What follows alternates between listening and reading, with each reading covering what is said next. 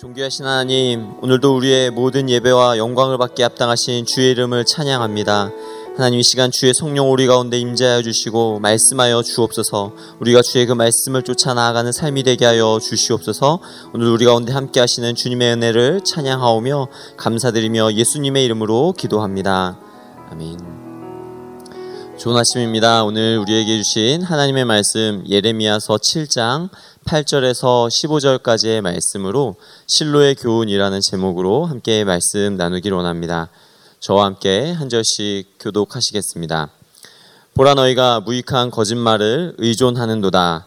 너희가 도둑질하며 살인하며 간음하며 거짓 맹세하며 바알에게 분양하며 너희가 알지 못하는 다른 신들을 따르면서 내 이름으로 일컬음을 받는 이 집에 들어와서 내 앞에 서서 말하기를 우리가 구원을 얻었나이다 하느냐. 이는 이 모든 가증한 일을 행하려 함이로다. 내 이름으로 일컬음을 받는 이 집이 너희 눈에는 도둑의 소굴로 보이느냐. 보라 나 곧 내가 그것을 보았노라. 여호와의 말씀이니라.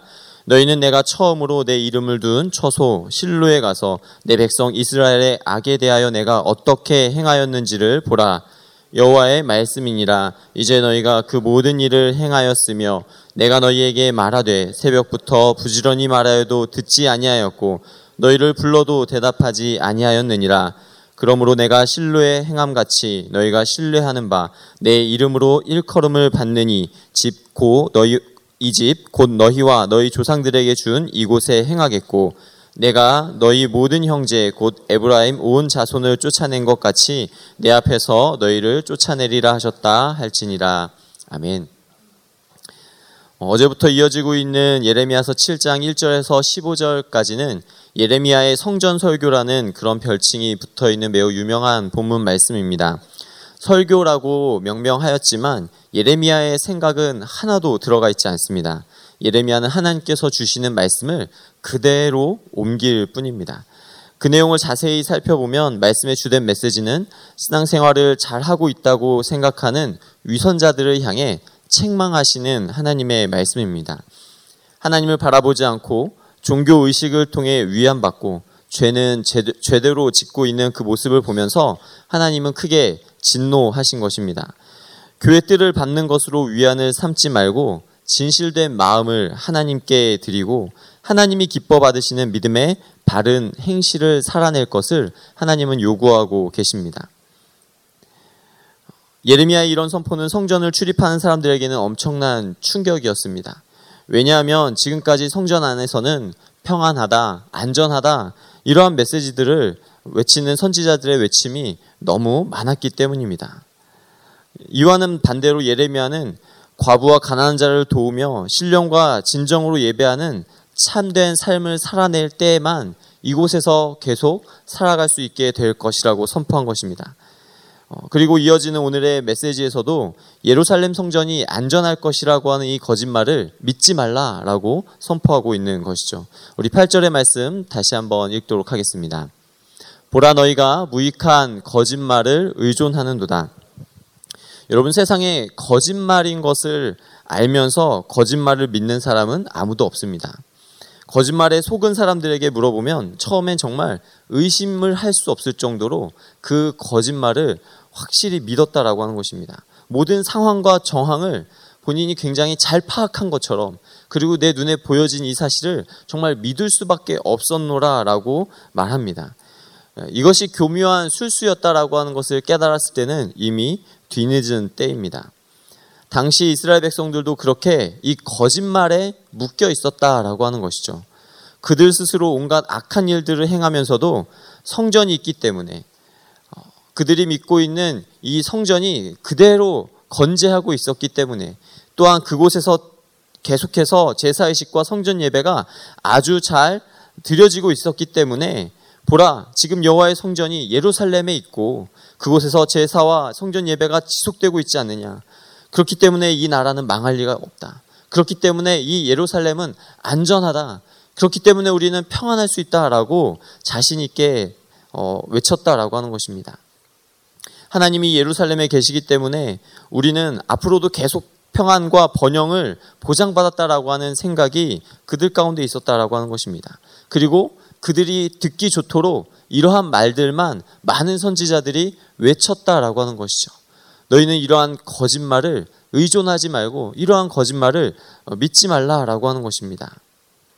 한번 생각해 볼 것이 이 아침 이른 새벽 시간에 우린 다 하나님을 기대하는 마음을 가지고 이 자리에 나온 줄로 믿습니다. 달고 오묘한 하나님의 그 말씀을 이 아침부터 우리가 기대함으로 나와서 하늘의 위로와 평안을 얻기를 우리도 다 원했을 것입니다. 지치고 피곤한 몸이지만 다시 한번 우리의 몸과 마음과 영혼을 깨워서 하나님 앞에 나왔습니다. 하나님의 사랑과 또 평안과 굳건한 믿음과 또 비전의 말씀을 받기 원했는데 이 새벽부터 무서운 심판과 정죄의 메시지가 쏟아진다면 아마 우리 마음이 부담스러울 것입니다. 그리고 우리 그 말씀을 듣는 우리의 마음의 자세가 조금은 이렇게 틀어질 수도 있습니다. 아니, 저 목사가 아침부터 왜 저래? 이런 마음을 가지면서 이렇게 새벽부터 부담스러운 이야기를 하는 거야. 이런 마음과 생각이 우리 가운데 찾아올 수 있다라고 하는 것입니다. 당시 이스라엘 백성들에게도 듣기 좋은 말만 하기 원했던 선지자들은 절대로 절대로 부담스러운 말은 하지 아니하고 정죄와 심판의 말씀, 심판이 임박했다는 말씀은 하지 아니하고 이 성이 평안하다. 이 예루살렘 성, 성전이 있기 때문에 예루살렘은 안전하다라는 말만 했다라고 하는 것이죠. 그러나 하나님은 그러나 하나님은 예레미야를 통하여서 하나님이 전하시고자 하는 진짜 메시지를 전하게 하셨던 것입니다. 여러분 우리에게 건강한 믿음과 바른 믿음이 있다면 하나님 보시기에 지금 나의 모습은 어떠한가를 성령 안에서 조망해 봐야 되는 조명해 봐야 되는 은혜가 있어야 될 줄로 믿습니다. 성령 안에서 우리가 회개하고 혹여라도 하나님 앞에서 내 마음이 교만해진 것이 있다면, 내가 자만해진 것이 있다면, 내 마음과 생각과 행실들이 하나님 보시기에 그릇된 것들이 있다면, 내 자신을 하나님 앞에서 다시 한번 엎드리고 깨뜨리고 우리의 삶을 하나님 보시기에 합당한 믿음으로 세워가야 하는 것이 마땅할 것입니다. 그러나 안타깝게도 당시 이스라엘 백성들은 듣고 싶은 말만 골라서 해주는 영적 지도자들의 말만 잘 들었습니다. 그들의 귀에 듣기 좋은 말에만 아멘, 아멘 하면서 서로가 서로를 속이고 속는 가운데 놓여졌다는 말입니다.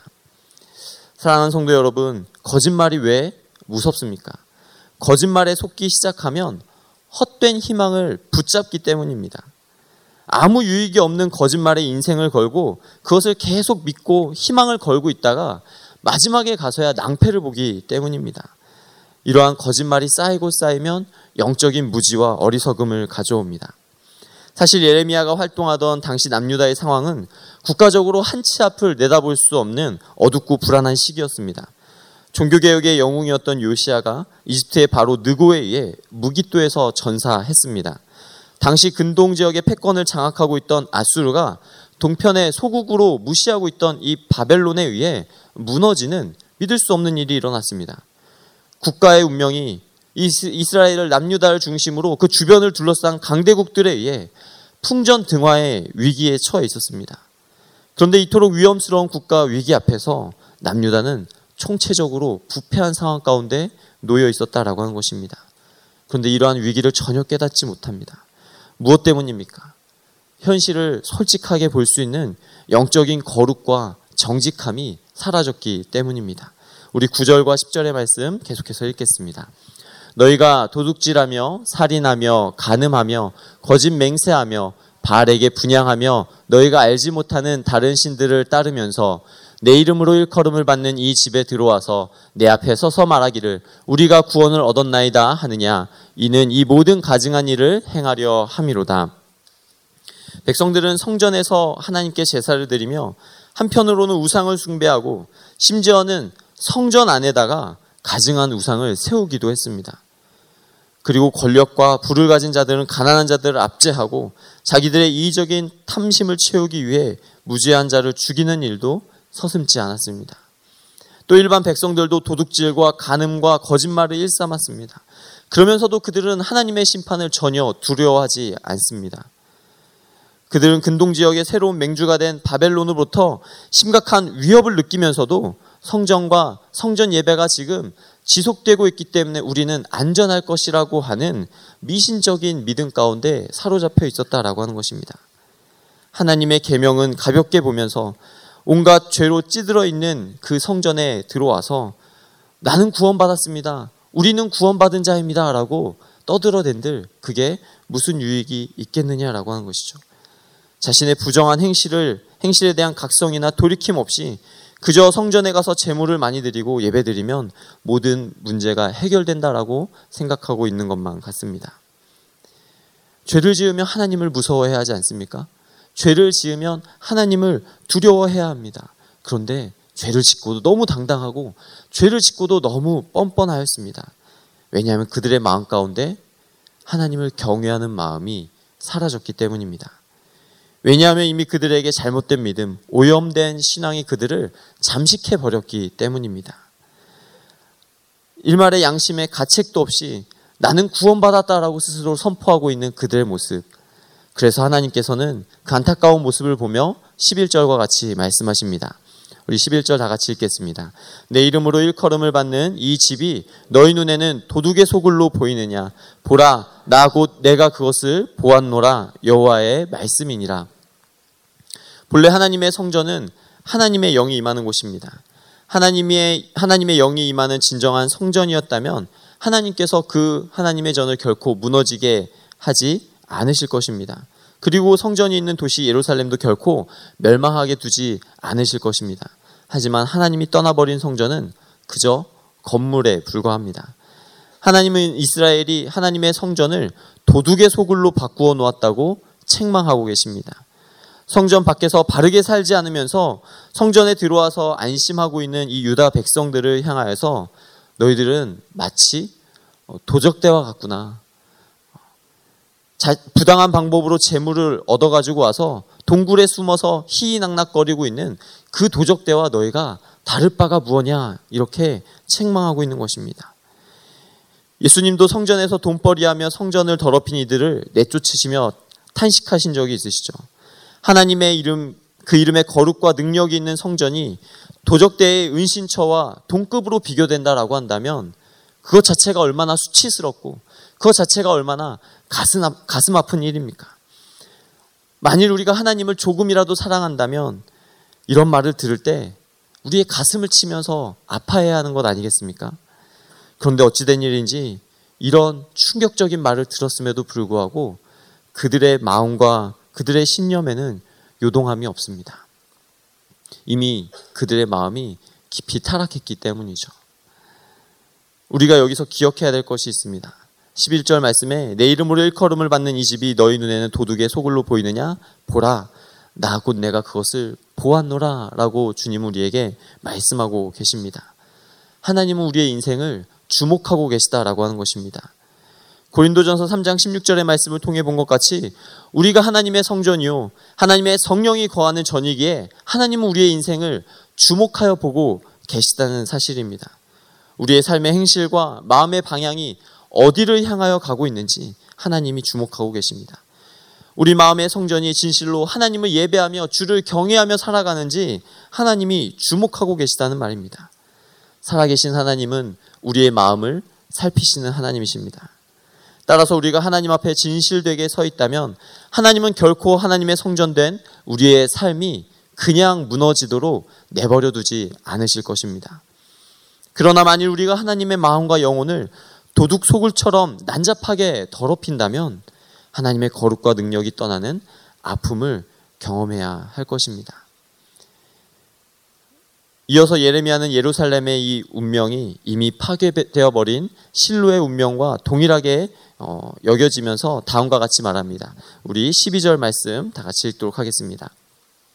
너희는 내가 처음으로 내 이름을 둔 처소 실로에 가서 내 백성 이스라엘의 악에 대하여 내가 어떻게 행하였는지를 보라.